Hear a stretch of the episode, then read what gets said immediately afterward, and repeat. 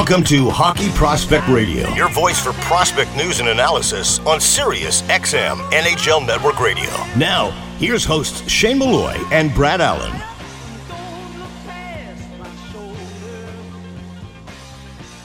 Welcome to season 18, week 7, powered by Instat Hockey, offering the largest data and video library of players, teams, and leagues worldwide. I'm Shane Malloy with Brad Allen from hockeyprospect.com. We're going to dedicate this show to Peter McNab. Uh, we lost a great guy. Um, unfortunately, he was a fantastic supporter of this show. He was an avid listener. Um, he was always super positive every time I saw him, and um, he will be sorely missed uh, to not only the Colorado Avalanche, but also the hockey community in general. And, and condolences to his friends and family. And so we're going to start this um, show off uh, with the, the, Colorado Avalanche, and we're happy to bring on Brian Willsie, Director of Player Development. Brian, uh, thank you for coming on our show, and um, you must have some fond memories of Peter because he was one of the the finest gentlemen in the hockey industry, and um, we lost a good one there. Yeah, yeah, I really do. That was well said. Uh, well said, Shane. Um, yeah, Peter. Um, love, love, love the game. Love to talk hockey. Uh, no matter who you were, uh, a fan, a player, uh, a coach, a staff member, no matter who it was. Um, and uh, such fond memories from first coming here in the 90s as a draft pick uh, to now as a as a staff member catching up with him in training camp you know he could he could talk for for hours just just about the game and, and always so positive and happy so yeah our, our organization uh, lost a good one there for sure well let's uh, chat about a couple players that we had talked to you in the past and i always like to sort of revisit some of these guys to see where they are in their developmental process. And one of your thoughts on um, Oskar Olausson. He's getting this chance. What I liked is that you know he played in Sweden, came over to the Canadian Hockey League, played in the OHL, got a cup of coffee in the American League last year in the playoffs, and now is into his full season um, in the AHL. I know it's only been ten games so far, but I'd like to get your thoughts on his transition and what you've seen so far from a player because that can be a tremendous jump, regardless of the skill of the player, of just trying to be sort of thrown into the big end of the pool and trying to navigate your yourself through some of the nuances and how different the game is at the American League. Oh, totally. Um, him, Oskar coming, you know, he was in the SHL, so he was playing with men um, and then to to take a step to North America, which we wanted to do for his development in in uh, Canadian Junior in the in the OHL. That was a different uh, a different route. Um, he did well there. Joined us here at the end of the year for for some playoff games uh, uh with the Eagles uh, in Colorado, um, and then ha- had a rather busy summer. Um, uh, World Juniors. Um, he he went home following that, and then right back to Denver for rookie camp, rookie tournament, and then uh, NHL camp, NHL exhibition games, and then and then into the American Hockey League. And and your first year in the American Hockey League, there's a lot that comes with it. Um, you're living on your own, you know, you're securing apartments and setting up bills, and you're you're in a different country again. He was in Canada last year, U.S. for the first time this year, uh, visas, all those kind of things. So there's a lot going on um, for, for the young guys coming over and and uh, he doesn't turn t- 20 till later this week. So he's an 18 year old kid coming from sweden. Um, we have a great staff here to support him. We do have another swede on the team andreas englund that that has really helped him. But uh, uh, your first year in the american hockey league is is is very demanding. And like you say he's he uses skill but there's there's a lot of things that go on. So um, this division over here in the Pacific too, I, I feel is a very strong division. Uh, it's it's loaded with good prospects, but also um, a tremendous amount of of uh, American League vets that are high end vets. I call them that uh, you know are playing in, in pretty nice cities and and uh, making making good contract uh, money out here. So it's it's a very difficult division to play in. Um, and the start that uh, that he's had the ten games in, um, you know, we're we're more than happy with where he's at so far. Brian, the last time we talked, uh, he wasn't in the OHL yet, but he was he's coming out of the Allsvenskan, and um, I remember we discussed his mental makeup and how there were times where he, he, the way I wrote it in the Black Book was he had almost the Alex Semin or Alexei Kolosov, or uh, more recently for you, you got the good version, but there was a, a poor one, which was Andre Burakovsky, where tr- tremendous talents, but they weren't always there. They weren't always present. They weren't always consistent using their skill set because of their, their mental makeup. It took them more time. Uh, jumping from the O to the A, as you know, is an enormous jump. How do you feel he's approached it in terms of the mental consistency? Do you feel that he's showing the pace of play, the competitive that you uh, competitive nature that you want to see day to day for him to have success there? Yeah, in the early going here, uh, he has been. Um, obviously, we were we were aware of, of areas improvement for Oskar, and consistency was was right up there. Um, you know, we, we, found him in and out last year in in the OHL, and coming in, uh, uh, we addressed it right away. The coaching staff here has been great with him, Greg Cronin and his staff. So um, consistency. You know, we we in this in this league here they're playing a lot of times maybe just friday saturday and then the following friday saturday. So um, you know it's getting up for those weekend games and and having your best game every game. That's that's kind of the approach that we're challenging him with. Um, and so far he, has been he's been really good with that. Um, you know it's uh it's it's not like you say it's not an easy league to play in but uh, uh, so far uh, as a young player coming to this league it uh, he's done well I want to ask you about Sean Behrens and you look at, you know, I, I don't want to um, just say it's about his size, but you look at around the NHL and how many defensemen are 5'10 or shorter. And there's only, I only found 10 that have consistently played, you know, a certain amount of games in NHL to be NHL regulars. So when I look at him at that height, I go, does he have the other attributes, not just the skill sets, but does he have like the grit attributes or the mental acuity attributes to be able to translate into the NHL and be one of those regulars? We look at, you know, the Sam Girards and, you know, the Jared Spurgeons of the world who are smaller defensemen but are, are, are effective. So watching him play, you know, through the University of Denver last year, and then he's back again this year, and uh, wouldn't be surprised he ends up playing three years in Denver because you know you should use that time if you can. Thoughts on his development and evolution, and where do you think he could continue to get better to be one of those smaller defensemen in the NHL that is effective and can play minutes on a regular basis? Yeah, Sean at, at DU obviously last year was a was a pretty awesome year for him as a freshman, uh, coming in there as a as a true freshman at 18 and having the ability to play um, big minutes in big games and, and eventually win a national championship, which is which is always a, a priceless uh, piece of experience for for our players. Um, he uh, Sam Girard's a great comparison. You know, we, we do use clips from Sam when when we're when we're talking with Sean.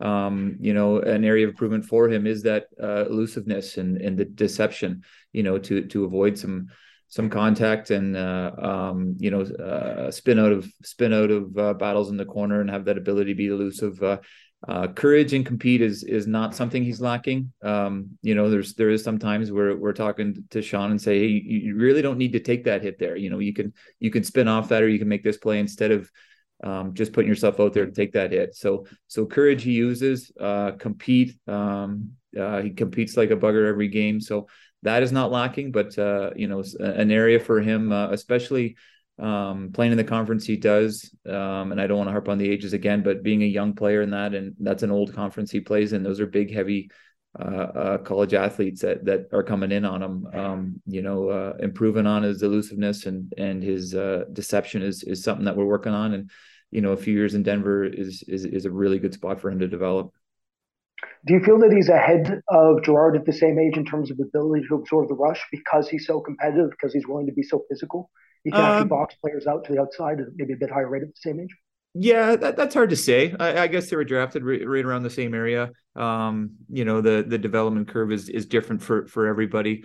Um, you know, Sean's gonna, you know, he'll get a few few years there. He had the opportunity to play World Juniors this summer, although it only it was cut short due to injury, and, and hopefully maybe again this this winter. Um, so it's hard to compare compare the two that way. You know, we do like to take active NHLers, especially when they're in organization, to to to show our prospects, and you know they they come to us maybe with a player that they that they want to uh, model their game after. So um, we supply them with clips and and ideas and and uh, um, you know recommendations for their game, so that that's a player that he's identified. And you know if if he does turn out to to be a player like that, that's that's that's amazing. But uh, it's a long road and uh, he's tracking tracking very well right now at Denver, so we're we're excited for Sean.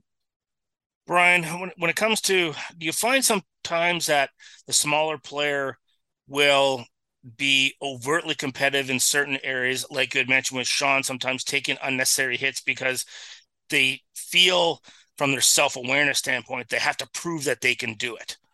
And I guess you kind of look, you can say to them, hey, look, we know you can do it, but it's not in your best interest to do it. And sometimes you kind of kind of like have to mold that habit out of them and recognize, hey, this is what you're good at. And we don't want you getting hammered by 225 pound power forwards coming down on you. Yeah, you never want to uh, um, suppress any com- compete in a player for sure. But yeah, there there is other ways to to show it. And uh, Sean's a really smart kid. He's a really smart hockey player, so he understands it. Uh, so so uh, there is sometimes in his games where it's like, damn, yeah, I should have I should have avoided that one. But uh, you know, we we love the compete and we love the kind of the makeup of the player. So you know, you're careful in your approach and and, and how you to uh, develop that part of his game. But uh, he's really um, coachable and and David Carle there is uh, has been great to work with and you know all the things that he's throwing at him and that we're throwing at him he's he's uh, um, he accepts it very well and and uh, he's he's uh, shown great improvement. Is that just a matter of situational awareness? Like it's you know saying to him, "Hey, Sean, as you move up into the American League, talent pool compresses, and then you go into the NHL, talent pool is going to compress again, there's going to be less time and space like so that elusiveness and si- situational awareness is going to be to your benefit. We know you can compete against these big guys. That's not a problem. We knew that you have the guts and the grit to do so. But you know you also don't want to get run over every game either. Yeah correct. Each level uh, and that's why we we have the approach that you know be the master the level you're at you know before before you get to the next one. So you know when he's and he's got that uh, um figured out, uh, you know, at the college level, then we'll then we'll look to pro for him. But uh, you know, until that happens, then he's in, he's in a great spot. And and yeah, it's it's it's uh, it's a great point that the time and space is is cut drastically uh, uh, in half. Each level you go up in the American League is is is one giant step, and then the NHL is obviously the biggest step. So um, it's something that uh, um, he's identified. And we worked with him with, and and uh, excited to see him improve. We're going to take a short break on Hockey Prospect Radio, but we'll be back right after these messages.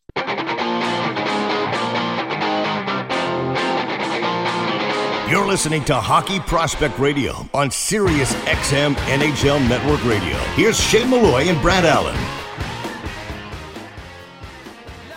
We're back and brought to you by Instat Hockey, offering the largest data and video library of players, teams, and leagues worldwide. We're continuing to talk about the Colorado Avalanche prospects with their director of player development, Brian Willsie. Brian, I want to get your thoughts on Martin Kaut. What I find really interesting about him, and I use him as as an example when fans or people in the media or you know are getting frustrated and impatient with the progress of prospects. And I say, look, the average age for a rookie is 22.9 years of age, draft plus five. And, you know, Martin is now, you know, 23, just turned 23 years of age, that draft plus five years. And he's coming in to be, you know, playing, you know, regular minutes in Colorado. Talk about that process for him, particularly from like, it's tough with COVID, missed, you know, there's games missed in there, but from last year into this year and how that progress has been for him.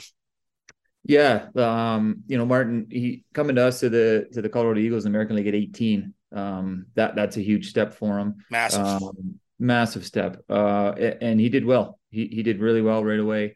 Um, developed, but uh, COVID hits, games played goes down. Um, gosh, he was uh, he was in Sweden for a little bit, um, just looking for places to play.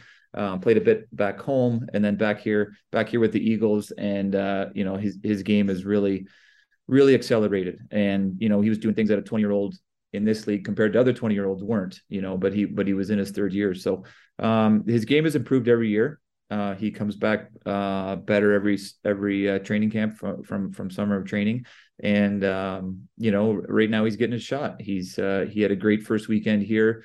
He was one of the the last cuts uh, um, with the Avalanche, and then uh, had a great weekend with the Eagles um, and now he's been up with Colorado ever since. So he's just uh, he's finding his way up there, finding uh, um, scratching and clawing to get his ice time. Obviously, it's it's an elite lineup to crack, um, but uh, uh each game is his ice time is climbing, and you know picked up a couple points and in Finland. Uh, so the confidence is rising, but uh, like I said before, when you know when he gets the opportunity, it's you got to have your best game every game. Um, and and for for a young player in the league, and he's just just 23 years old, so that hits your mark of of the average age of a rookie. It's uh, um, you know, it's it's exciting for him, but uh, he's uh, he's doing everything he can to stay there. Brian, his draft season, I remember one of the most enticing things about Kaut was that he was coming out of the Czechia Pro League and Extraliga. He was so mature.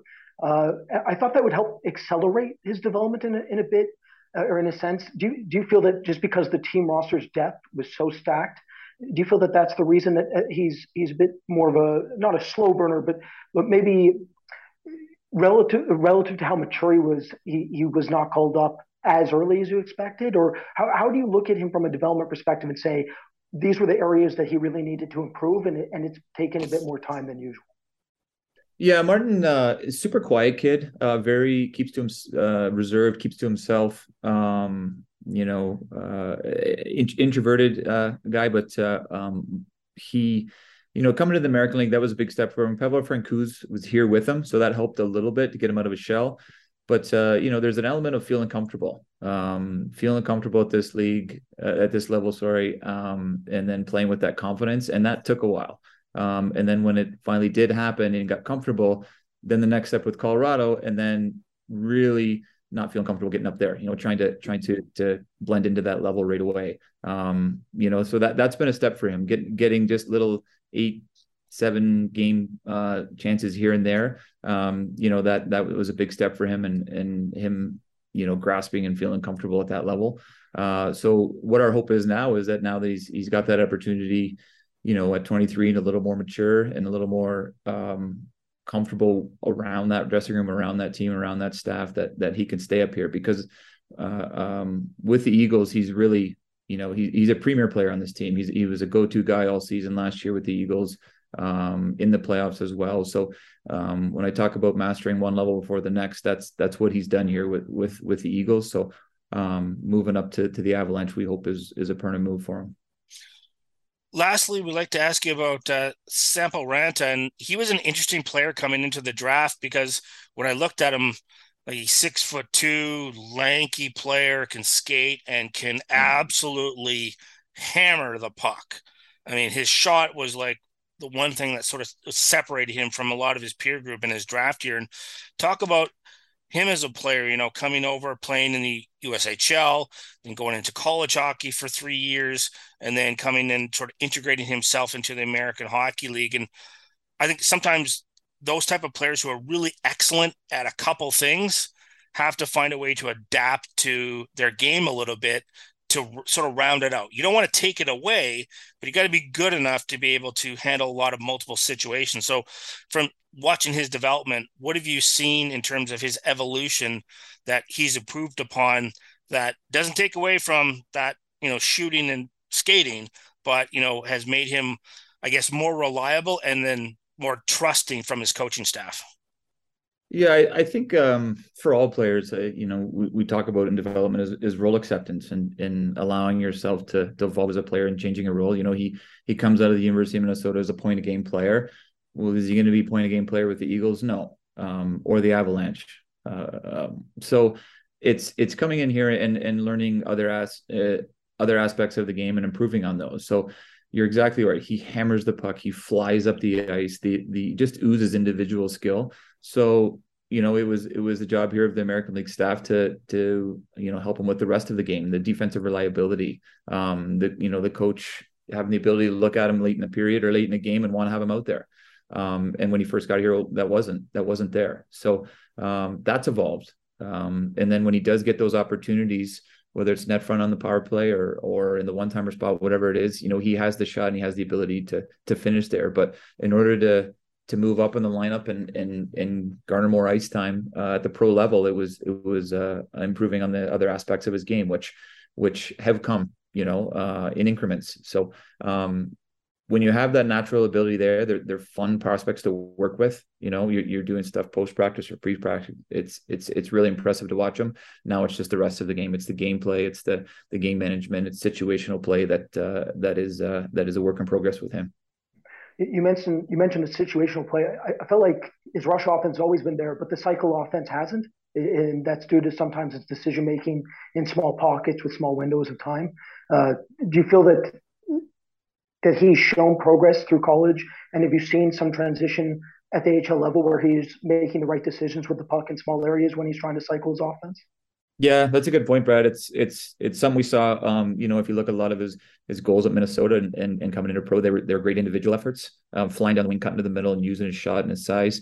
Um, and then and then coming into pro, it was it was uh, you know, working with line mates, you know, uh, D switches, cycling, whatever it may be in the offensive zone. Um, that's a that's a gosh daily daily occurrence with video with him is just is just finding ways to to produce offense with others. So um it has improved for sure for sure it's improved um but it was something that he was deficient in when he got to pro but now using those tools it's uh you know it's when we've you know he's understand how to use his body and and and create offense um using that and using his line mates and and that's really uh we saw that at the end of last year and then into this year and uh um you know he's a, he's an exciting prospect for for us be, because of those uh, attributes what's next step for Sampo, and what are you looking to see from him uh, in this call up?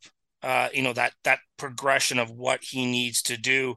Um, and you talked a little bit about when the young players come in, they have an identity about themselves, and sometimes that, ha- or almost all the time, that has to be augmented and maybe changed in some respects because you know what you did in junior, what you did in college, may not entirely translate into the NHL.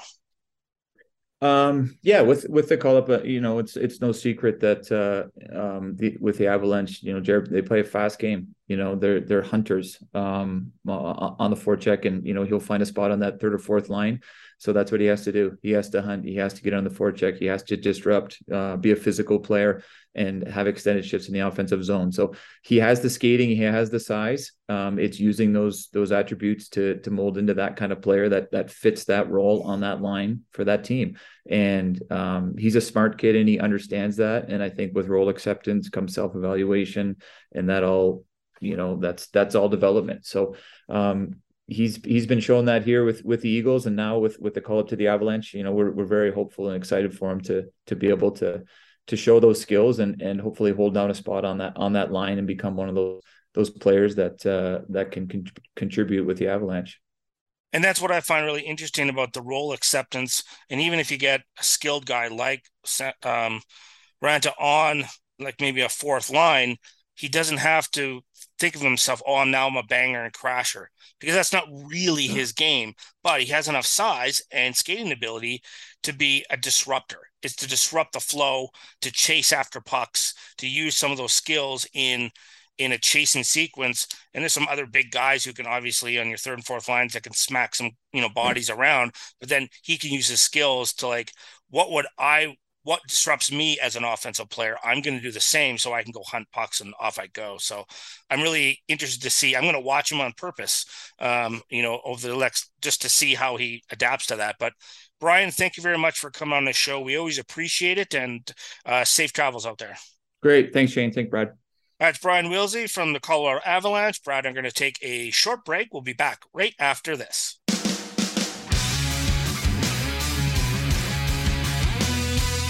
Welcome back to Hockey Prospect Radio. Here's Shane Malloy and Brad Allen. We're back and powered by Instat Hockey, offering the largest data and video library of players, teams, and leagues worldwide. We're now going to do our player development segment with Pat Malloy, NHL skills coach and skating coach and player development. Pat, thanks for coming on the show again. We always appreciate it. Thanks for having me. Well, the topic this week uh, for this segment is creating pockets of time for high percentage first touches through skills, habits, and details. So, walk our listeners through the definition of that and then how that applies when you're teaching it to practical application. Yeah, I, I mean, really, this sort of boils back to you know, an alteration of something my grandparents used to say to me, and that was a penny saved is a penny earned. Um, I look at it a little differently within the scope of the game, and I think about a second saved is a second earned. A second saved with your movement, you know, within a play is a second earned to do something more positive or more productive with the puck on first touch. And so you know, when I look at it through that lens and breaking down the ways we can create time through our skills, the habits that we use the skills with, and the detail by which we apply them is really what that concept is all about. So, you know, I'll look at a, a an area like puck retrievals. How many puck retrievals will happen in in a 60 minute game of hockey? And in what ways can we look at that and say, all right, if we pick up time on this percentage of this play or these puck retrievals, can we do a better job at creating a little bit more time so that on our first touch, something more net positive happens from it? Then that's a you know a good thing for the player and ultimately a good thing for his team. Pat, is it more difficult to to teach a player how to add additional time if they're instinctively more physical? Hundred percent, because you know inherently, big, strong, fast players want to go big, strong, and fast, and so a lot of what this is is is really between the years It's having them recognize the power of scanning the ice, the power of of you know pre puck um, threat assessment, if you will. So where's where's my support? Where is the threat coming to my possession? And then you know, learning to to see those things, read those options, and make a quality play off of those. And so, from a skills perspective, you know, a player that's that's already a, an average or an above average skater that possesses you know good closing speed, a lot of times they're just in the mindset that I got to get there and become reactive upon getting there. When really what we're trying to do is recognizing speed change is really a, a powerful tool when it comes to a skill, but having our play, you know, pre-selected versus being reactive um, once we've got the puck and then taking what's given. You know, often what we'll see when we break down shifts, you go through a five game segment with a player on on their puck touches. If it's all reactive based, what you're going to find is typically the net next play isn't as quality as if we were to have it pre-selected and we were to have some pockets of time created from speed change from threat assessment uh, and from making you know players do things they're coached not to do with deceptive skills etc pat how much does this apply to you know some of the mental acuity attributes when you're evaluating the player then helping them learn this. So there's obviously a learnability aspect to the to the player. Um, task switching, of course. Um, but to me, it's really I'm really interested in the situational awareness, more of car- compartmentalizing. Is when you're setting up those set plays. Is you know, say you're a forward and you're going against defensemen within your division, say the NHL division, and you're going against these guys a lot does that make it much easier with familiarity to make those set plays, knowing that defenseman and what they're more likely to do?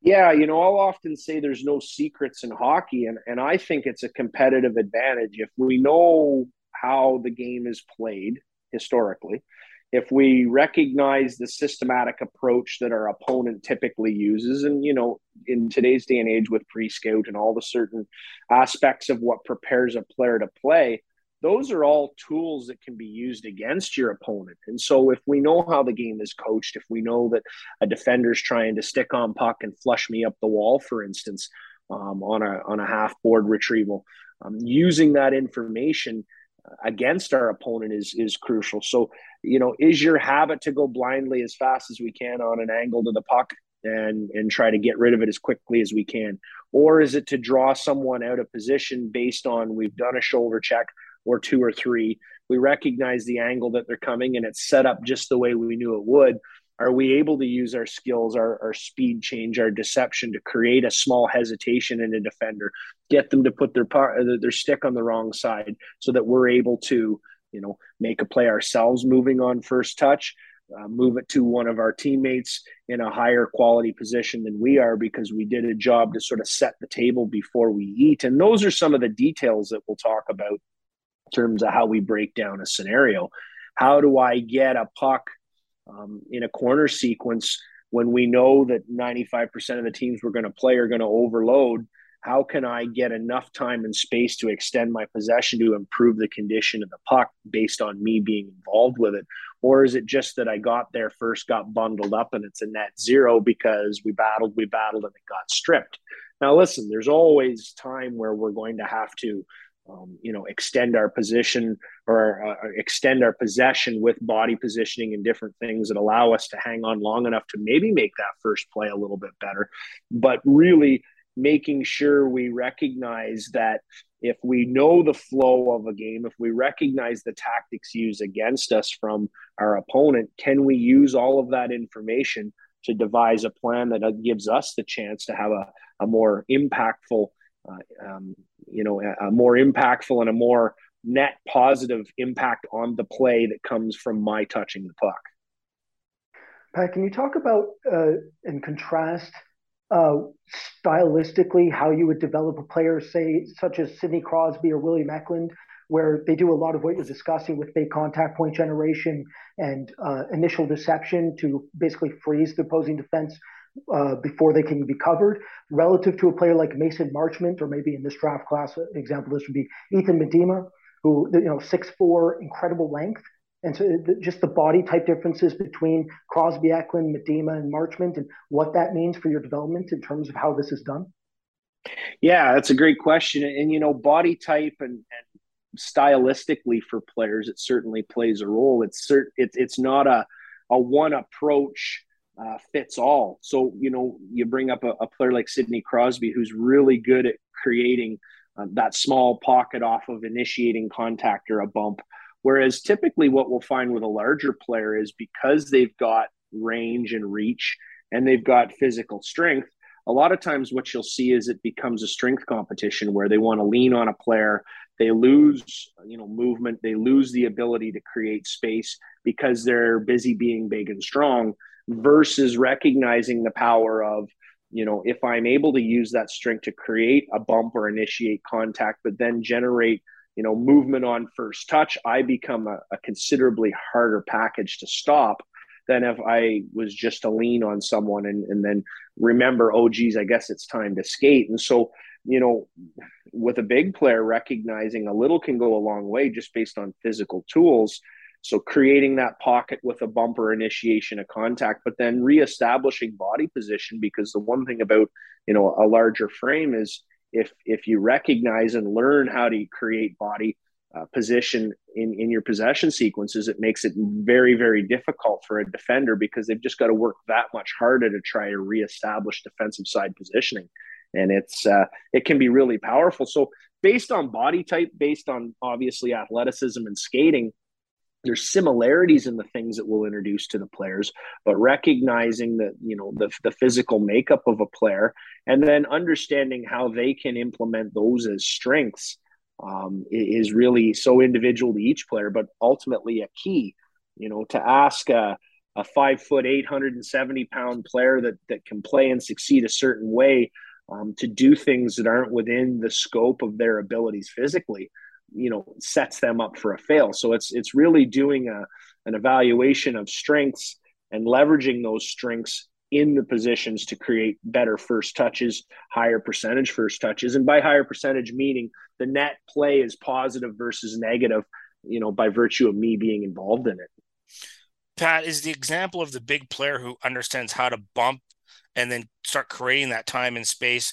I, I think of Todd Bertuzzi, big, massive, strong man, but understood he didn't have to like smash horns with somebody every time. They could just bump them off, and then they'd have to try to recalibrate themselves. And in that time frame, he has that pocket of time to work with. Hundred uh, percent. You, you know, you think of of some of the best players in the world, and you would think that you know being keyed on and focused on is going to create you know physicality in the way that they're defended against and that they would take all kinds of um, deliberate and incidental contact. And and when you look at that you realize how come the, the best players in the world don't take all this contact? Well they're really good at creating conditions where they're dictating the movement of others. And so a lot of times that can revolve around the idea of um, you know, creating that initiation of contact so that now it's on my terms versus I'm reactive to it coming in. So you take a large player, a Todd Bertuzzi is a great example.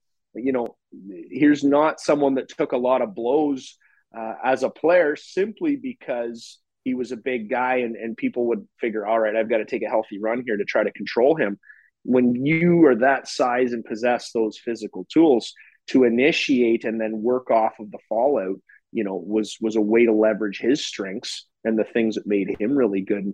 You know even going forward into today's player it's if you take a look at the best players in the league and ask yourself the next time you're watching why don't they take a ton of contact? Watch the game applicable um, physicality that they use in order to get things onto their terms and, and sort of leads us into the idea of establishing body position. That's an off puck movement in, in many cases where you know you, you, once you've got a puck and then you've created body position that's one thing. But you know reading that and seeing the off puck options that if i create this contact ahead of time it's going to create time and fall in. And how i use that can fall into you know my ability to use my skill set better. That's that's that's really the secret sauce.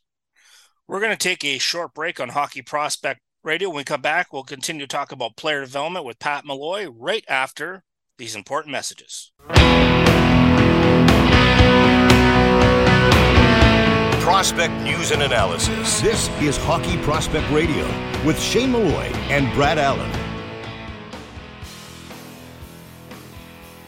We are back empowered by Instat Hockey, offering the largest data and video library of players, teams, and leagues worldwide. We're speaking with Pat Malloy, player development skills coach, uh, about some topics uh, so we're going to segue into the next topic that uh, integrates into the previous topic of the last segment. This is this topic is the art of establishing body position and dictating terms of gameplay. Fascinating topic in that respect, Pat. So give the listener some background in terms of description, then how that sort of applies as you're teaching it, and then how that you know moves forward into when you're dealing with your clients, how they can perform that sequence effectively. Yeah, I, I mean, I, I, I really think that body position with regard to puck possession and extending possession of pucks is maybe the the biggest and most single um, you know largest area that I'll find a drafted player um, you know with my time you know working in the National Hockey League with two clubs when when a player's drafted and comes to their first development camp or you see them you know, in their first pro season in the American League, for instance, you know, a, a lot of times what you'll see is a lot of skills that worked in junior that weren't transferable uh, to the pro level. And the American Hockey League is a great example. That's a tough league. And, and so it really shines a light on things like, you know, a player's ability to establish body position when it comes to extending possession or, or taking enough of it uh, to heat in the play in order to make the next play. And and what you'll find is that first three months, for instance, is a, is a really telling time for young players coming in because body position is not just the player on the puck. A lot of times it's the players without the puck too. It's an off puck concept where you know if if we possess that space, it means our opponent doesn't. And so not only is it on ice drilling where we're recognizing you know how do i use my physical skills my technical skills in a tactical setting that allow me to take you know incidental and deliberate contact where i'm being defended against you know someone's trying to take our puck um, that's one aspect of it. Another aspect is is going through shift video showing players the you know the power not only with the puck but off the puck of establishing body position. You know by occupying space ahead of a defender you now own that space. And it's you know the idea of the real estate of the game there's only so much of it. It's like beachfront property. Once you own it, it's yours. And so, you know, ending races before they become races is such a key thing. If you look at some of the, you know, for instance, the best teams or players that will defend against very dynamic or electric players, I'll think of a Connor McDavid, for instance. What are the most successful teams uh, at defending someone who's virtually impossible in one on one settings to defend?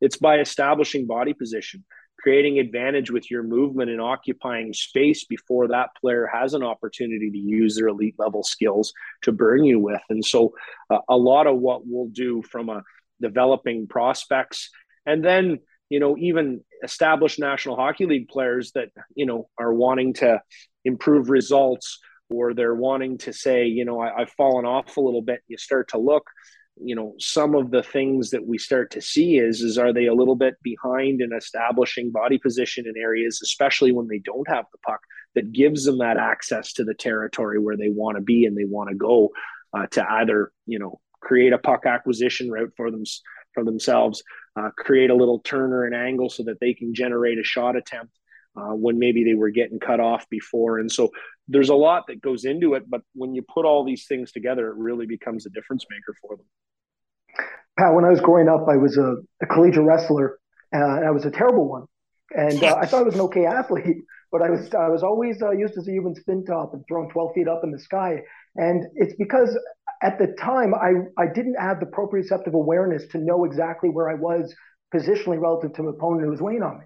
And it took me a long time to get there. And even then, I still never had that elite level or innate sense for it. Like uh, what you're describing to me, I, I, I, keep coming back to Peter Forsberg. Now, Peter Forsberg was somebody I feel like could leverage what you're saying at a totally elite level that is almost the caliber of his own. My question for you is when it comes to proprioceptive awareness and when it comes to being able to develop these these qualities that you're talking about when it comes to translating what is the spectrum of outcomes? Can you actually mold a peter forsberg from somebody like me who was a terrible collegiate wrestler? Or do you feel that those really are more innate and you're just trying to uh, grab those and then fine tune what's already there? You know, again, sort of, we talked about it or touched on it in the last segment in the individual approach to everyone's physical makeup and some of the tools that they have available to them. Um, but w- when you talk about, you know, the perception of how do I apply some of these things and then what can an outcome become, you know, a lot of times it's difficult because if it's not taught at a young age, it's you're you're playing catch up for for sure. Um, recognizing the power of action and reaction is is is really something when it becomes a guided learning.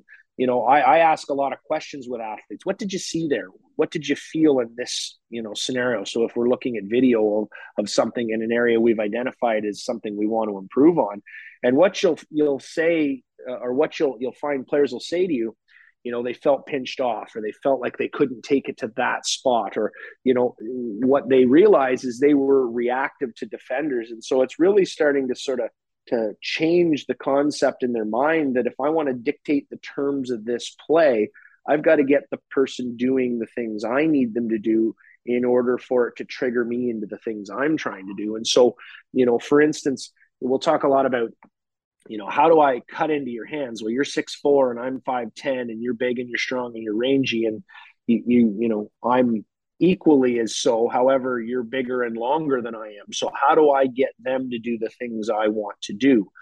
So creating a, a proactive mindset in drawing that player to a spot.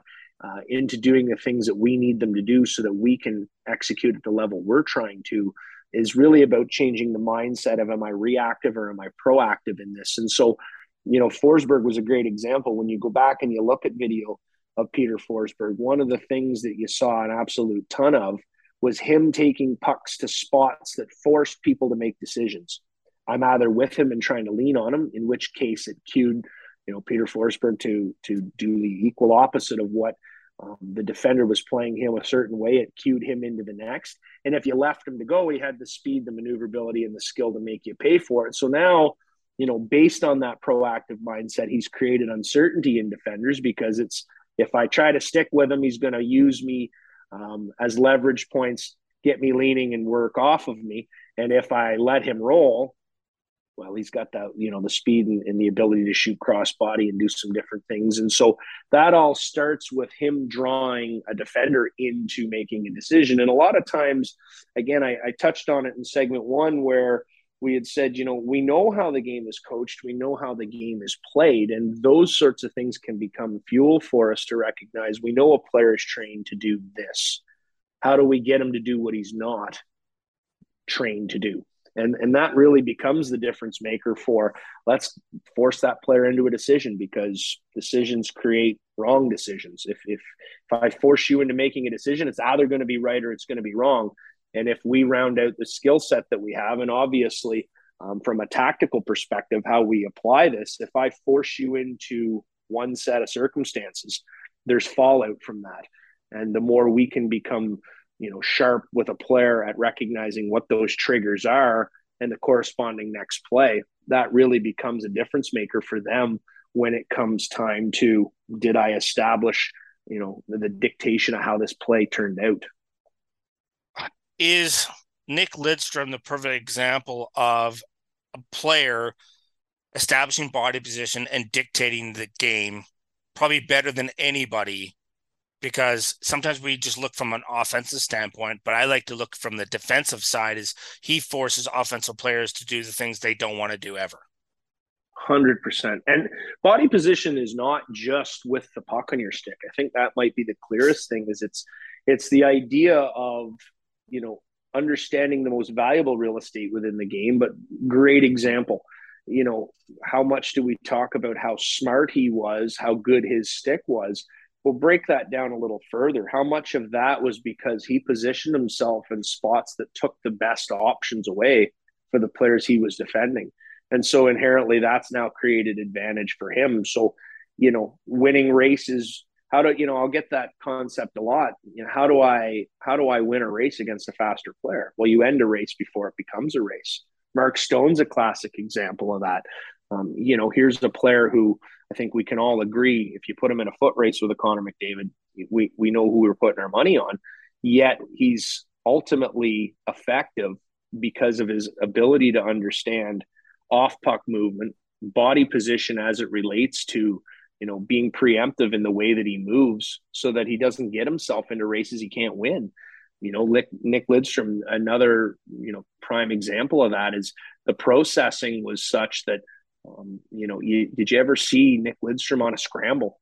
You no. don't find him scrambling yeah, for pucks ever. happens. Um, or getting into foot races. And that's really, that comes back to body position. And it's, it's so effective and so important um, for every player on the ice most specifically the players without the puck. A hundred percent. So that was a great example. We appreciate that. Pat, once again, fantastic segments. We always appreciate it. And we certainly look forward to speaking to you le- next week about some more player development topics. Great, guys. Thanks for having me. That's Pat Malloy, skills and skating coach and player development. Uh, we're going to take a short break. We'll be back right after these important messages. Welcome to Hockey Prospect Radio, your voice for prospect news and analysis on SiriusXM NHL Network Radio. Now, here's your hosts, Shane Malloy and Brad Allen.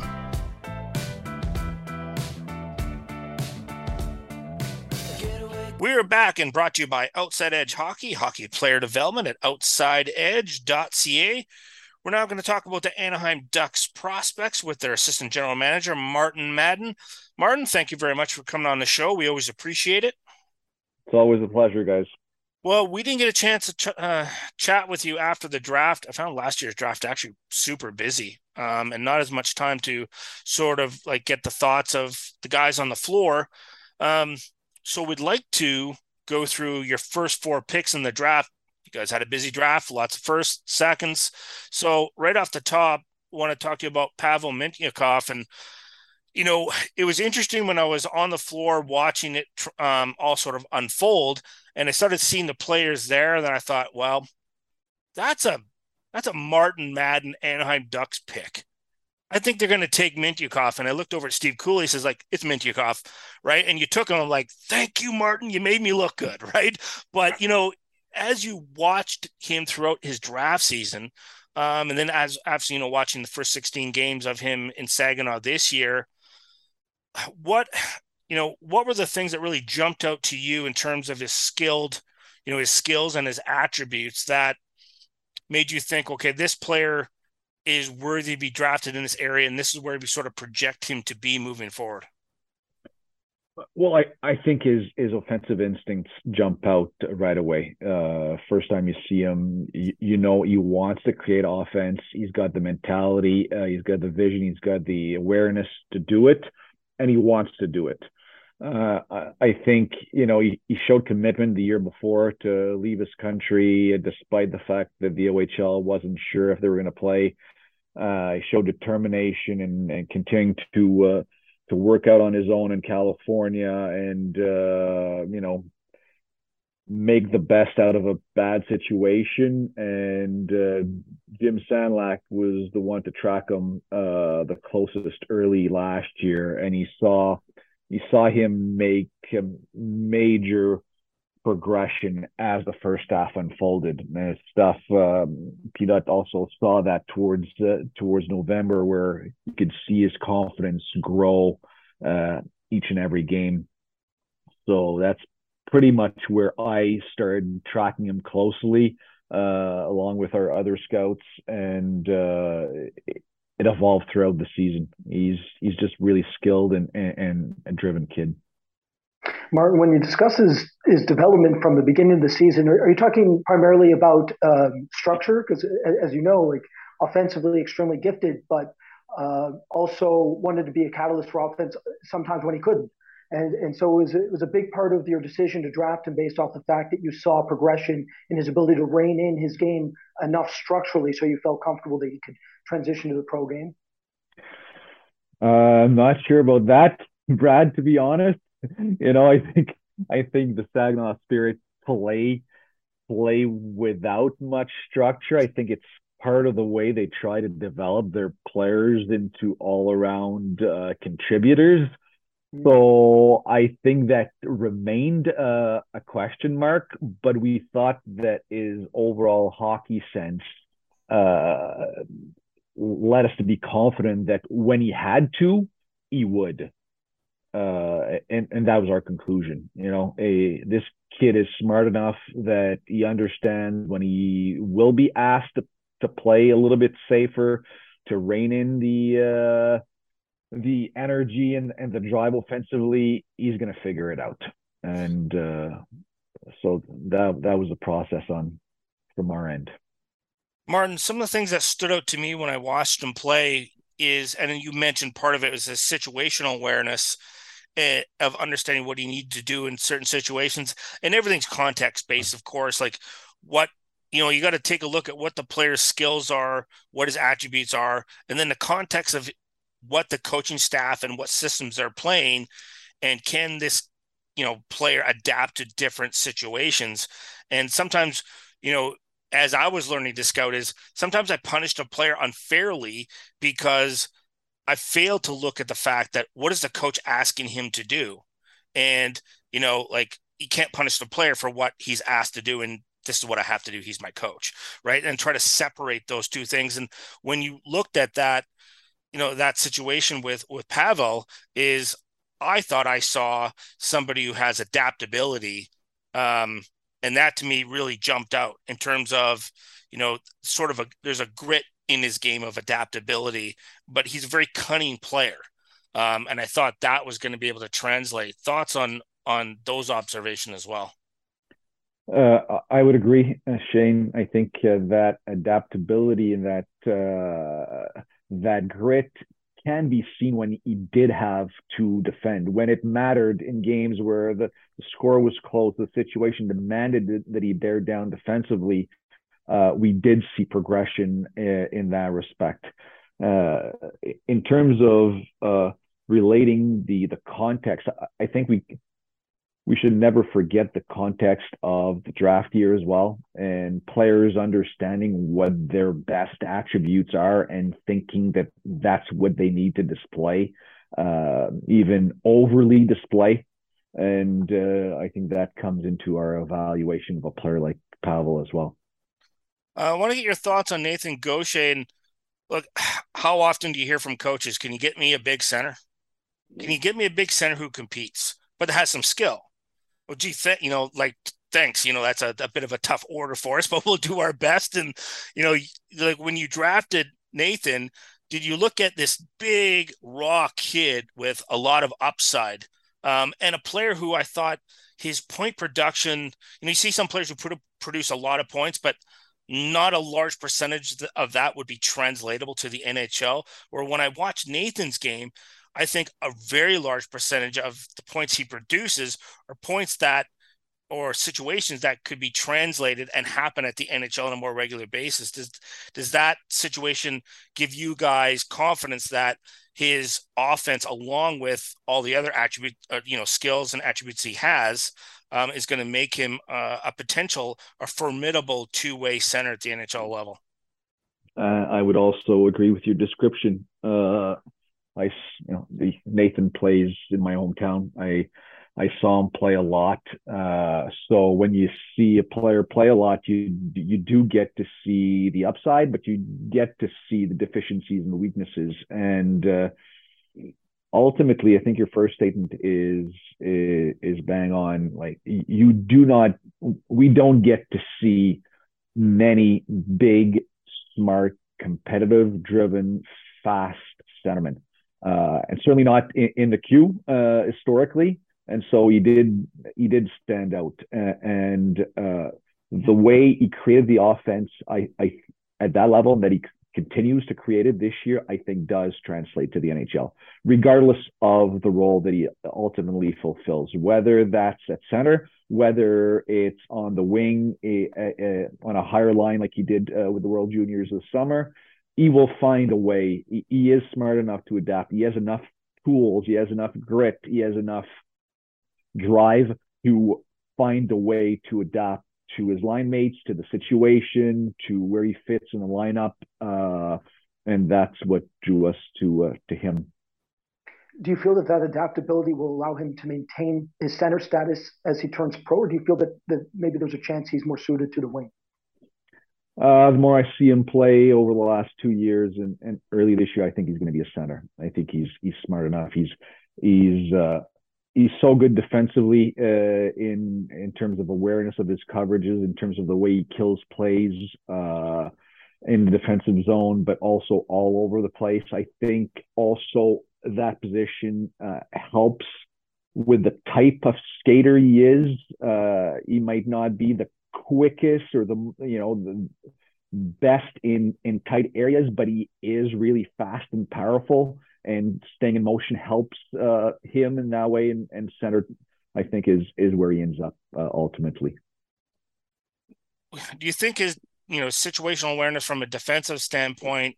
I think he recognizes as a player that the better he is defensively, the more opportunities happen for him offensively, particularly between you know the top of the circles of that like to the neutral zone um, where that's where he can take advantage and create some uh, like offense pushing the other way when he's strong defensively. For sure, he kills plays. He, he gets loose pucks. He makes that pass, and then it, his linear speed allows him to to uh, to create through the neutral zone, whether through support or or carrying himself. So for sure, that base of being part of puck retrieving or killing plays in the defensive zone helps him. I think for one of the things that jumped out to me that I really appreciated about his game was his puck support. Uh, you know, I like defensively and offensively. That that was one of the things that I thought really sort of stood out for me. And like, oh, at the you know Ontario, uh, like maybe at the American League level and the NHL level, that's going to really serve him well in terms of a habit he's already established. Yeah, I think it speaks to his to his hockey sense. He understands where his game's at, and and he knows that that's the way he can contribute uh, offensively and defensively. But especially offensively, I think that's you know th- there are other limits uh, to uh, to his game, things that he needs to work on uh, offensively, uh, but he knows that he can rely on that. He can make the reads and support his line mates well and contribute that way. We're going to take a just a quick break on Hockey Prospect Radio, but we'll continue to talk about the Anaheim Ducks prospects right after this. You're listening to Hockey Prospect Radio on Sirius XM NHL Network Radio. Here's Shane Malloy and Brad Allen. We are back and brought to you by Outside Edge Hockey, hockey player development at outsideedge.ca.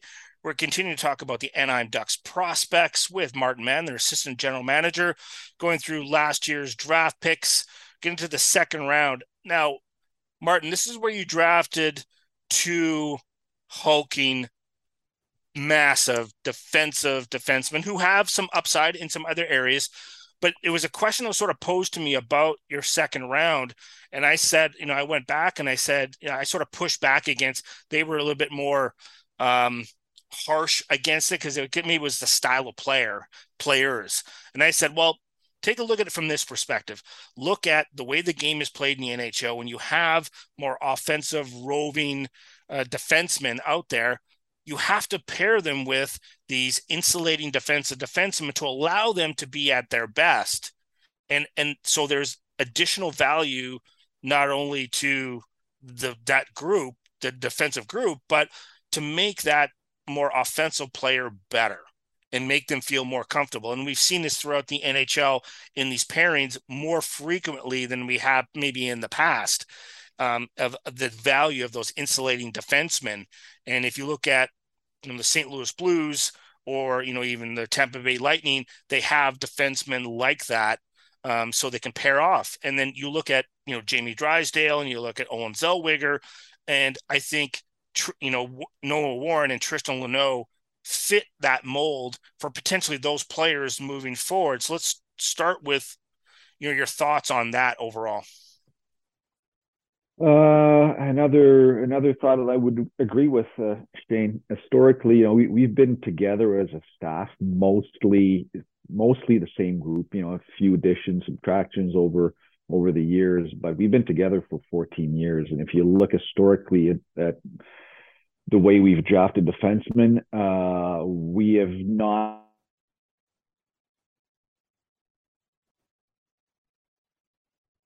uh, uh, historically, that has not been the way we've had success. Look at the guys that we've produced that are playing in the, in the league for us or elsewhere, and they they've been of a different style.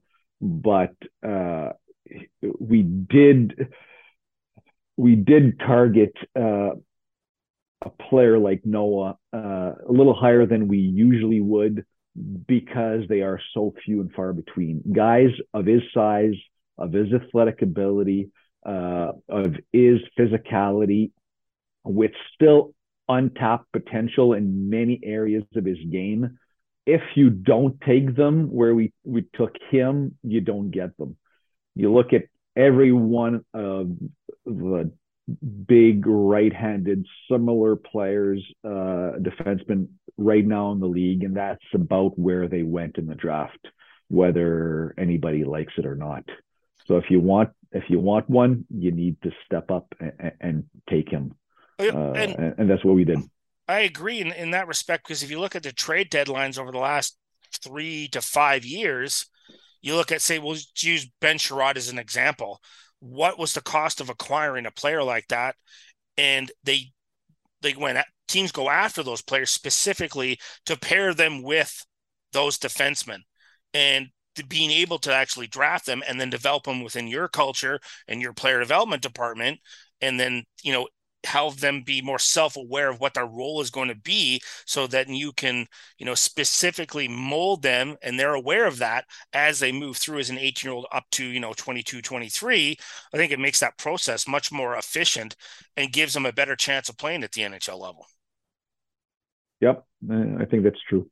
In terms of in terms of Tristan, uh, I'm not sure I would agree with your description uh, of of his game. I, I think his his game offensively offensively was uh, was negatively impacted by the the surgery he had on his knee the previous summer. And right. I think he I, I think he demonstrated at our rookie camp and, and main camp that this kid's a player. Like he in terms of being a 200 foot defenseman. Like he can contribute in every way. Uh, he's got really good hockey sense. He's got good skills, and he, as his skating is getting better and better, he showed that drive to be supporting the play in every situation. I think uh, I think there's lots of upside to Tristan's game uh, offensively, even though he will need to be solid defensively to to to make it a career. Like he and he does have that. He is he is smart. He understands where to pick his spots, uh, and he is big and strong enough to be paired with uh, with a Zellweger if if he needs to uh, in the context of of of our team. Or but the his game is not is not done growing uh, on the offensive side. Uh, I'm convinced of that after seeing seeing camp.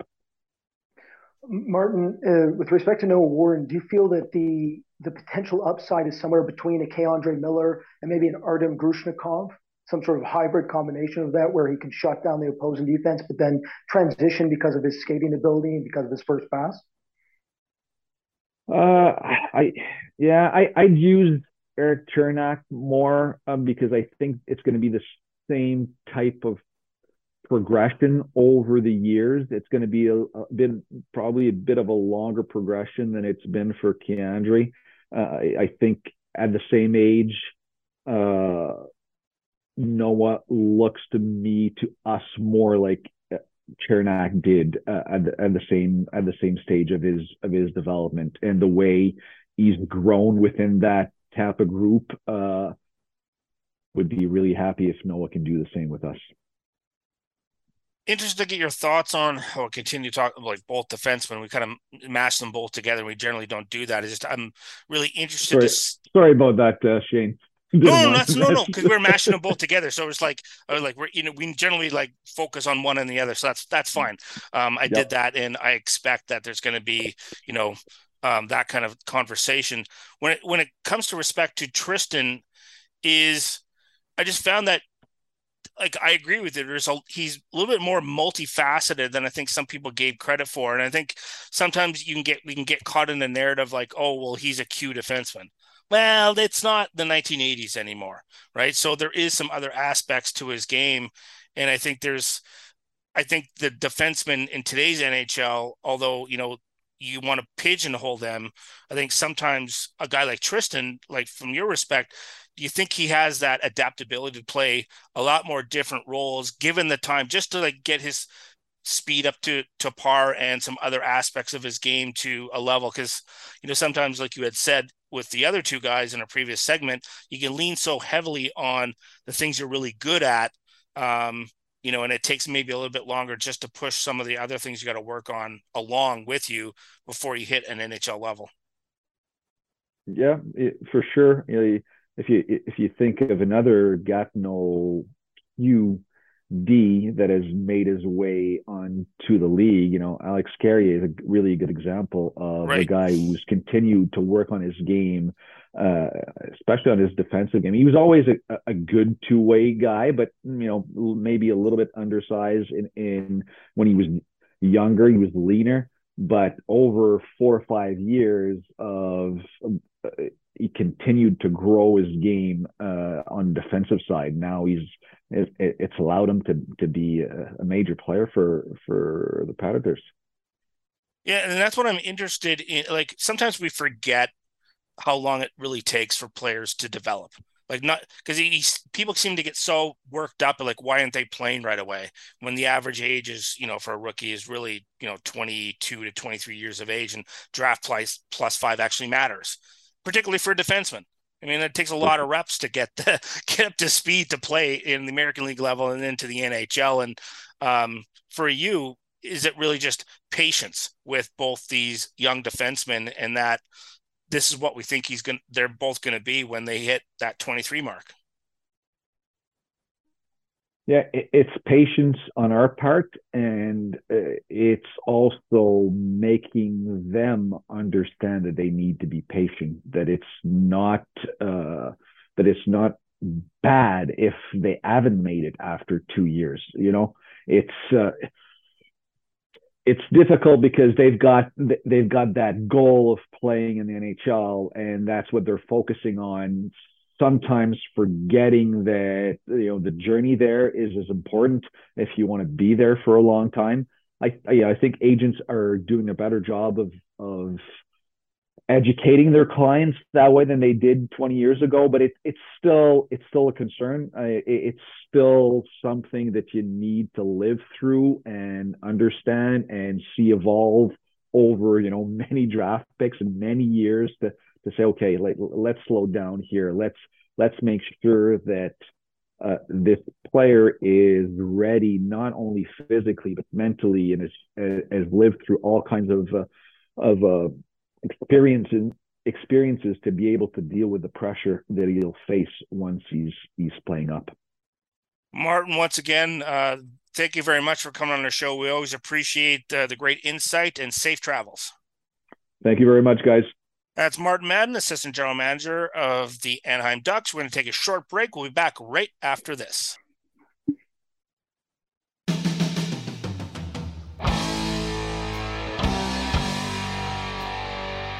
Welcome back to Hockey Prospect Radio. Here's Shane Malloy and Brad Allen. We are back and powered by Power Player Hockey Player Development Software at thepowerplayer.com. We're now sp- speaking with Dr. Kevin Willis, sports psychologist and mental coach, in our regular segments called It's All Mental. Thanks for coming on the show. We always appreciate it. No, I love being here with you guys. Well, we continue to talk about your book, Hockey Grit, Grind, and Mind. And as we go through the chapters, we are in chapter four. It's chapter four is purpose. And the topic in this segment is about values. And this topic only because values is such a, I guess it would be such a large area to encompass, even within, say, North America or Western Europe um, we're not even talking about the rest of the world um, and how people define their values differently and what's important and what's not. Then you're trying to get it into not only your personal values, but then there are the there's the team values and their culture, and then how that interact with not only the team concepts and what the team values, but what your you know, teammates value. So, talk a little bit about from that perspective when you're sitting with your clients and discussing this this this area and then how does that sort of all play out? So you know i know some people might think you know when are we going to get to the good stuff? We're going to start talking about real mental toughness stuff. Everything we're talking about is awareness and passion and and now values. Come on kev this is come on let's let's talk about some really cool stuff. But i think the reason that we sort of go to these foundation areas is because that's who you are, right? Who you are and what you do when sort of on automatic pilot. Now, I will say too that when it comes to values, there are things that we may value that we find uh, in our journey to become an elite player that we're sort of having to maybe decide, right? So something something I value is is being put to the test. And so the question is under that pressure, what do I do? Do I do I go with, you know, what I feel like I should versus who I am? And when we talk about values, that's really what I'm talking about is who are you? Right? What's important to you? Values are different. I think we're going to talk about goals a little bit too, but values and goals are a little bit different because goals are things that you do. Values are who you are. And I think that this awareness emphasis, this um, this self perception emphasis that we keep talking about is critical for you being able to get the most out of yourself. And so when it comes to values, um, I, I would I would venture a guess that most people don't really know what their values are until you sort of sit down and, and sort of give them a list of things that they can choose. And, and that's what I do in the book. You'll see that I, have got a list of all these different areas of, of these values that I want guys to choose. And, and I want them to choose the top three or four or five values that really stand out to them and then sort of ask themselves, how, how do I honor these values when under pressure? And it's especially hard when we are under social sort of approval pressure um, to to be a certain way, to act a certain way, to say certain things, to do certain things. And and I'm telling you, when that, those things go against who we are, then that's when we have that's when we have struggle. That's when we find folks that are are are maybe doing things and acting a way that is so uncomfortable. It's so not them. And it's because they never really took the time to to figure out what was important and what do I want to stand for. Uh, Kevin, can you discuss how values um, help generate uh, purpose oriented active uh, activities like uh, actions i guess would be the best word to describe this. Um, because from my perspective is um, if, you, if you say purpose is setting your intention right? Well intentionality breeds actions right? Is, that, is would that be the case? And if so is that is that kind of what you're encompassing here with this discussion? Yeah 100% so I, I think a great example would be so if i value getting along right? I get along with folks, and, and that's really important to me is that I just get along with everybody. Then when it comes to competing, to winning ugly, to to you know playing a, a type of game that you leave nothing on the table, well, it's it's hard to get along with everybody when you play with that kind of mindset. And so that's a good example of of you know we want our hockey players to compete at a, at a level that other players really can't right? When when we come to when it comes to compete level and you know as a scout that's something i know you you you really look at in a player is their ability to battle their ability to compete. And if you are and this is not a bad thing but if you are are really sort of locked up into other people's feelings and i just want to get along i want to i want i want them to like me and those kinds of things then you're going to struggle to turn on that that sort of beast compete mode that you need to when you need to and so that's something that we have to understand in young players that you know we've got guys that that want to get along and don't really want to rock the boat but now we're asking them to to you know turn into something that they're not sure they can and so that would be a great area that I would want to slowly work with the player to say, hey, listen, just because you compete and win that battle, that doesn't mean that you know you put that person down. That doesn't mean that they lost. It just meant that you you know gave everything that you have to win that battle, and this is something that's going to make you a great hockey player. So that that's a I, I think a decent example of how values impact performance, impact behavior. Um, but there are so many other areas that you know you would look at being a good teammate, you know, getting being coachable, getting along with your teammates, getting getting along with your coach, stuff like that. There's so many areas that we could look into, but uh, it, has got to start somewhere, and that's why I think it's part of the foundation stuff that we do in uh, in hockey grit grind and mind. See, I'm glad you both brought that up because it was in a previous conversations on the show, but also just a couple segments ago, we were talking about a Swedish player and um, much of the conversations I have with my Swedish friends is that their society is so very much um, they enable they're enable people to get along and they talk about their problems in a very civilized manner. Um, their whole society is predicated and built on that, which obviously I admire because they're less likely to be, you know, violent and unreasonable. But then when you have players are who are been nurtured in that environment and you put them in a different environment like hockey in a highly stressful situation we'll use example like the under 20 world championships and then they, they do a great job through the you know the beginning rounds and then they get into the quarterfinals and semifinals and they have difficulty ramping it up um, do you yeah. see that kevin in certain situations where the society itself actually impacts part of that. I mean, I don't want to like the Swedes to take away that because I actually admire that about them. But do you think it can impact from that type of mentality when the chips are down? and You got to be perhaps not the nicest person on the planet. Yeah, that's a great example. That's a that's a such a good example of sort of the culture sort of promotes a certain value that is of course going to be adopted you know where we grow up we learn from the people around us and so that's a great example and i think what the swedes have done that make them so good is that uh, without losing that you know that honorable sort of cultural value is they compartmentalize right there there's a time that i'm a hockey player and there's a time when i'm dad or i'm a friend or whatever and i think they've done a good job of being able to to play that North American game in competition, but not change who they are to do it. And so when I look at you know some of these junior tournaments where they, they're they're performing such a high level and they and you can even see them they get a little gritty and a little chippy and and you know on the ice but it's because they're able to sort of bring on that that persona that's required for this you know fast intense game and but not change who they are. So that's but you do that through recognition. They have made a deliberate effort to to help these young players compartmentalize their personal life and their hockey performance. And i think that's why they stand out. Not everybody does that as well. And so i think that's that's what you see in some of these cultural differences in in the sport. We're going to take a quick break on hockey prospect radio but we'll be right back. Did you know you can open Upper Deck hockey packs any time of the day from anywhere in the world? Well, if you haven't checked out Upper Deck ePack yet, you're really missing out.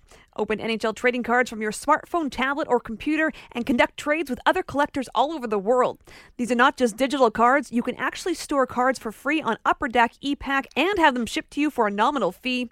Check out the new wave of collecting at upperdeckepack.com. That's Upper Deck, the letter E, and pack.com. Instat Hockey offers the largest data and video library of players, teams, and leagues worldwide, trusted by leagues, teams, coaches, and scouts at every level of the game. There is no better choice than Instat to help in the areas of evaluation, development, and exposure for your brand. Their unmatched database saves coaches and scouts hours of time as individual player shifts and stats are pre cut into separate playlists. Also, the option to edit, share, or download your own clips using Instat Instat's video editing tools. Visit instatsport.com slash hockey today for more information. Instat, the Institute of Statistics. What does every competitive hockey player, no matter their age or ability level, need from their coaches? They need knowledge that'll help them improve in specific areas, and they need to know how they're doing.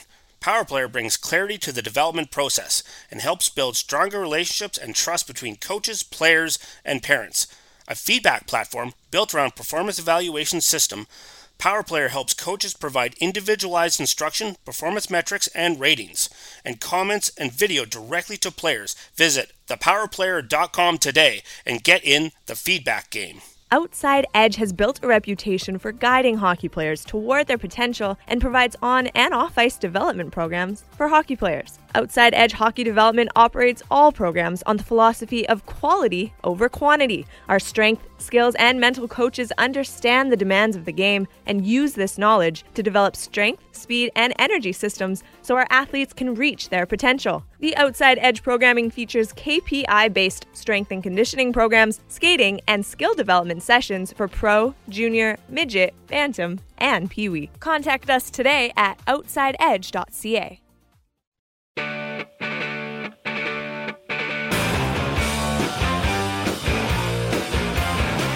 Prospect news and analysis. This is Hockey Prospect Radio with Shane Malloy and Brad Allen. We are back and powered by Power Player, hockey player development software at thepowerplayer.com. We're speaking with Dr. Kevin Willis, sports psychologist and mental coach, about his book, Hockey Grit, Grind, and Mind, as we continue through the chapters. We're in chapter four, which is purpose.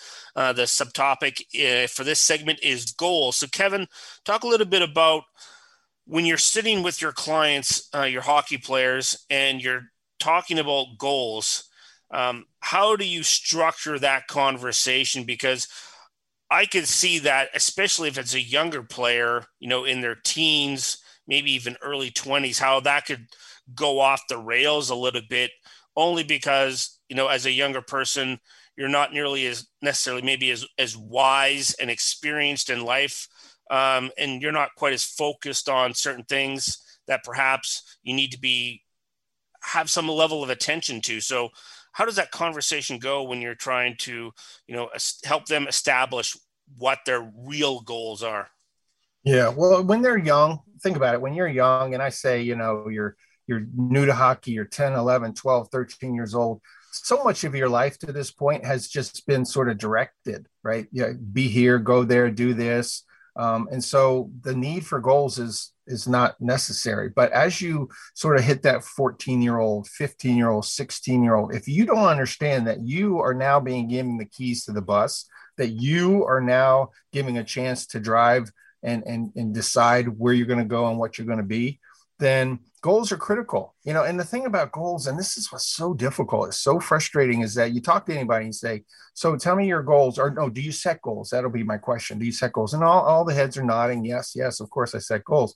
And i say so so what are they? And that's when i can tell that they're figuring it out right there so that they can answer me. Oh i want to uh, i want to win the league. I want to i want to be the best scorer and, and i'm thinking oh my gosh you you you know how important goals are, but you haven't really set them. You're just sort of winging it. And I get that. I get that because this is so obvious. It's one of those things that it's so obvious that we just sort of gloss over it. But I'll be honest with you, goals are critical for reaching, you know, the higher levels in this game. If you don't decide where you want to go and make a deliberate plan to get there, then you will just end up on somebody else's bus going to somebody else's destination. And you'll look up one day and you'll say, How the hell did I get here? Right. And I'm, I'm sure you guys see it. You see it in the in the players that you scout all the time, the guys that are taking control over their lives because they've be very specific and, and directive with what their goals are. Uh, and then guys that are just sort of riding it out, seeing where they end up, and then complaining about it at the end you know, as a sports psychologist, I'm sure you have to deal with um, looking at goals from the lens of different athletes at different levels. But if you're to take, let's say, Patrik Laine, for example, okay, an elite sniper who's had a bit of difficulty, and then you take a, player who's just trying to stay up uh, with the team the full time and create uh, an impact on a depth role. Um, can you speak to the difference of how the goal orientation is perceived and how you modify their goal their goals so that they can they can stay within a threshold, right? So Patrik Laine wants to remain an elite caliber sniper and be a first line star caliber player. So his goal orientation is going to have to be very different than a fourth liner who's just happy to make it after coming up from the AHL. Yeah, no, it's a great example, and and I think what what I what I work with is, you know, you think about goals, you think about short term goals, long term goals, right? That's obvious. That's what we all know, right? These are things I want to accomplish this week. These are things I want to accomplish this season. You know, these are things I want to accomplish in my career. Okay, I get that. But I break them down into to three types of goals, and these are really important distinctions because it, it it sort of feeds into what you were just talking about. One is outcome goals. You know, outcome goals are things that I want to accomplish. The thing about outcome goals is that they're not always things that you have control over all the variables, right? So if I want to be the best, the leading scorer on my team, say for instance, then I better have an offensive team. I had I better have guys that move the puck well and see me, and I better get into good scoring positions. Okay, that's on me. But if the guys aren't passing, then you know I've got an issue. So outcome goals are great. We need to have them. They're really important but they're not always under our control, not under our control. The second type of goal is what I call performance goal. Now, these are goals that are under your control. These are things, this is you challenging you. You know, I want to gain 10 pounds. I want to, you know, pick up some speed. I want to be more agile. I want to improve my stick handling, right? These are things that you get to decide what they are. And then it's up to you to improve it. Now, you can have coaches and guys that understand what these goals are and continue to push you, but it's you against you and then the third type of goal is what's called a process goal. And this is real. These are like micro short term goals and things that you need to do in the moment to be the best player that you can. I talk about it in, in terms of ABCs. ABCs are, are three things that you do really well in a game. And when you when you do those skills at a high level, you typically play well. So a D man, you know, you want to, you know, get pucks out, swivel, uh, you know, um, uh, uh, quick first pass, right? Things like that, jump up into the play. These are very specific skills that when you execute them right, you'll have a good game. And why these process goals are so important is that when you have these things queued up, ready to go, when you lose focus, when you emotional control, then your only job is to go straight to those goals and just execute those goals. It's not to figure out what's going on, figure out why so and so is doing such and such. It's just to get pucks deep, get shots on net, get in the scoring position, you know, win 50 50s. And I think understanding these three types of goals, and when you mentioned Patrik Laine, he right now needs to work on performance goals. He needs to sort of get his game back so that he's playing at the level that we if he's focused on outcome goals and he's wondering why he's not getting so much ice time, he's wondering why the coach is upset, he's wondering why you know the fans are sort of hard time. Well, those are things he can't control. So you spend a lot of time in that space. Well, you're going to be frustrated for the most part. You know, and that's really fascinating. I'm glad you brought up that that comparison and that analogy with you know from a player observing a player through that process and being able to recognize it so that whether you're a coach or a manager or you're even a scout because a lot of scouts will see their prospects play and talk to them. If i think it certainly is very helpful if you can recognize that and say and just mention it to the player hey you know what are you thinking? What are you feeling? And recognize oh like the, he maybe he's stuck in an outcome goals loop that I can yeah. maybe you know re, you know remind him that hey maybe you want to get into like more like performance goal and then even get it bring it down to a smaller level to make his world even smaller to allow him to focus on it on some process goals just I, I think that's a tool that would be really useful for people that are in hockey operations just as you as another tool to speak to your players about yeah uh, from the yeah.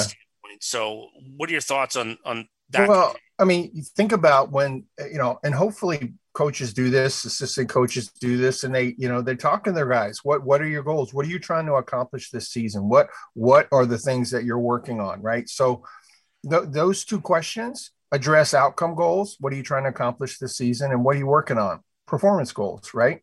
And so those two things, it's important to understand. If I've got a, a goalie who wants to be the top GAA in the league, but I've got a defense that is maybe, you know, porous. Maybe they're they're you know they're they're offensive defense so that there are times when they get lit up.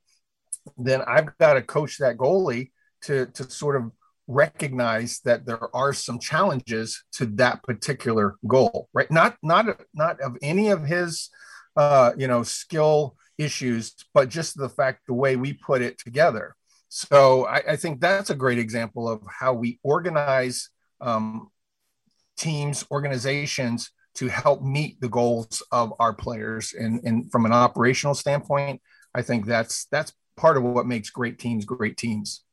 Well, Kevin, I want to thank you very much for coming on our show. We always appreciate your great insight, and to all our guests and Tim Taylor and Mark Yates and Brad Bombardier. I'm Shane Malloy, and for Brad Allen, it's another edition of Hockey Prospect Radio, and we will see you at the rink. Did you know you can open Upper Deck hockey packs any time of the day from anywhere in the world? Well, if you haven't checked out Upper Deck ePack yet, you're really missing out. Open NHL trading cards from your smartphone, tablet, or computer and conduct trades with other collectors all over the world. These are not just digital cards, you can actually store cards for free on Upper Deck ePack and have them shipped to you for a nominal fee. Check out the new wave of collecting at upperdeckepack.com. That's Upper Deck, the letter E, and pack.com. Instat Hockey offers the largest data and video library of players, teams, and leagues worldwide, trusted by leagues, teams, coaches, and scouts at every level of the game. There is no better choice than Instat to help in the areas of evaluation, development, and exposure for your brand. Their unmatched database saves coaches and scouts hours of time as individual player shifts and stats are pre cut into separate playlists. Also, the option to edit, share, or download your own clips using Instat's video editing tools. Visit instatsport.com slash hockey today for more information. Instat, the Institute of Statistics. What does every competitive hockey player, no matter their age or ability level, need from their coaches? They need knowledge that'll help them improve in specific areas, and they need to know how they're doing. Power Player brings clarity to the development process and helps build stronger relationships and trust between coaches, players, and parents. A feedback platform built around performance evaluation system, PowerPlayer helps coaches provide individualized instruction, performance metrics, and ratings, and comments and video directly to players. Visit thepowerplayer.com today and get in the feedback game. Outside Edge has built a reputation for guiding hockey players toward their potential and provides on and off ice development programs for hockey players. Outside Edge Hockey Development operates all programs on the philosophy of quality over quantity. Our strength, skills, and mental coaches understand the demands of the game and use this knowledge to develop strength, speed, and energy systems so our athletes can reach their potential. The Outside Edge programming features KPI based strength and conditioning programs, skating, and skill development sessions for pro, junior, midget, bantam, and peewee. Contact us today at outsideedge.ca.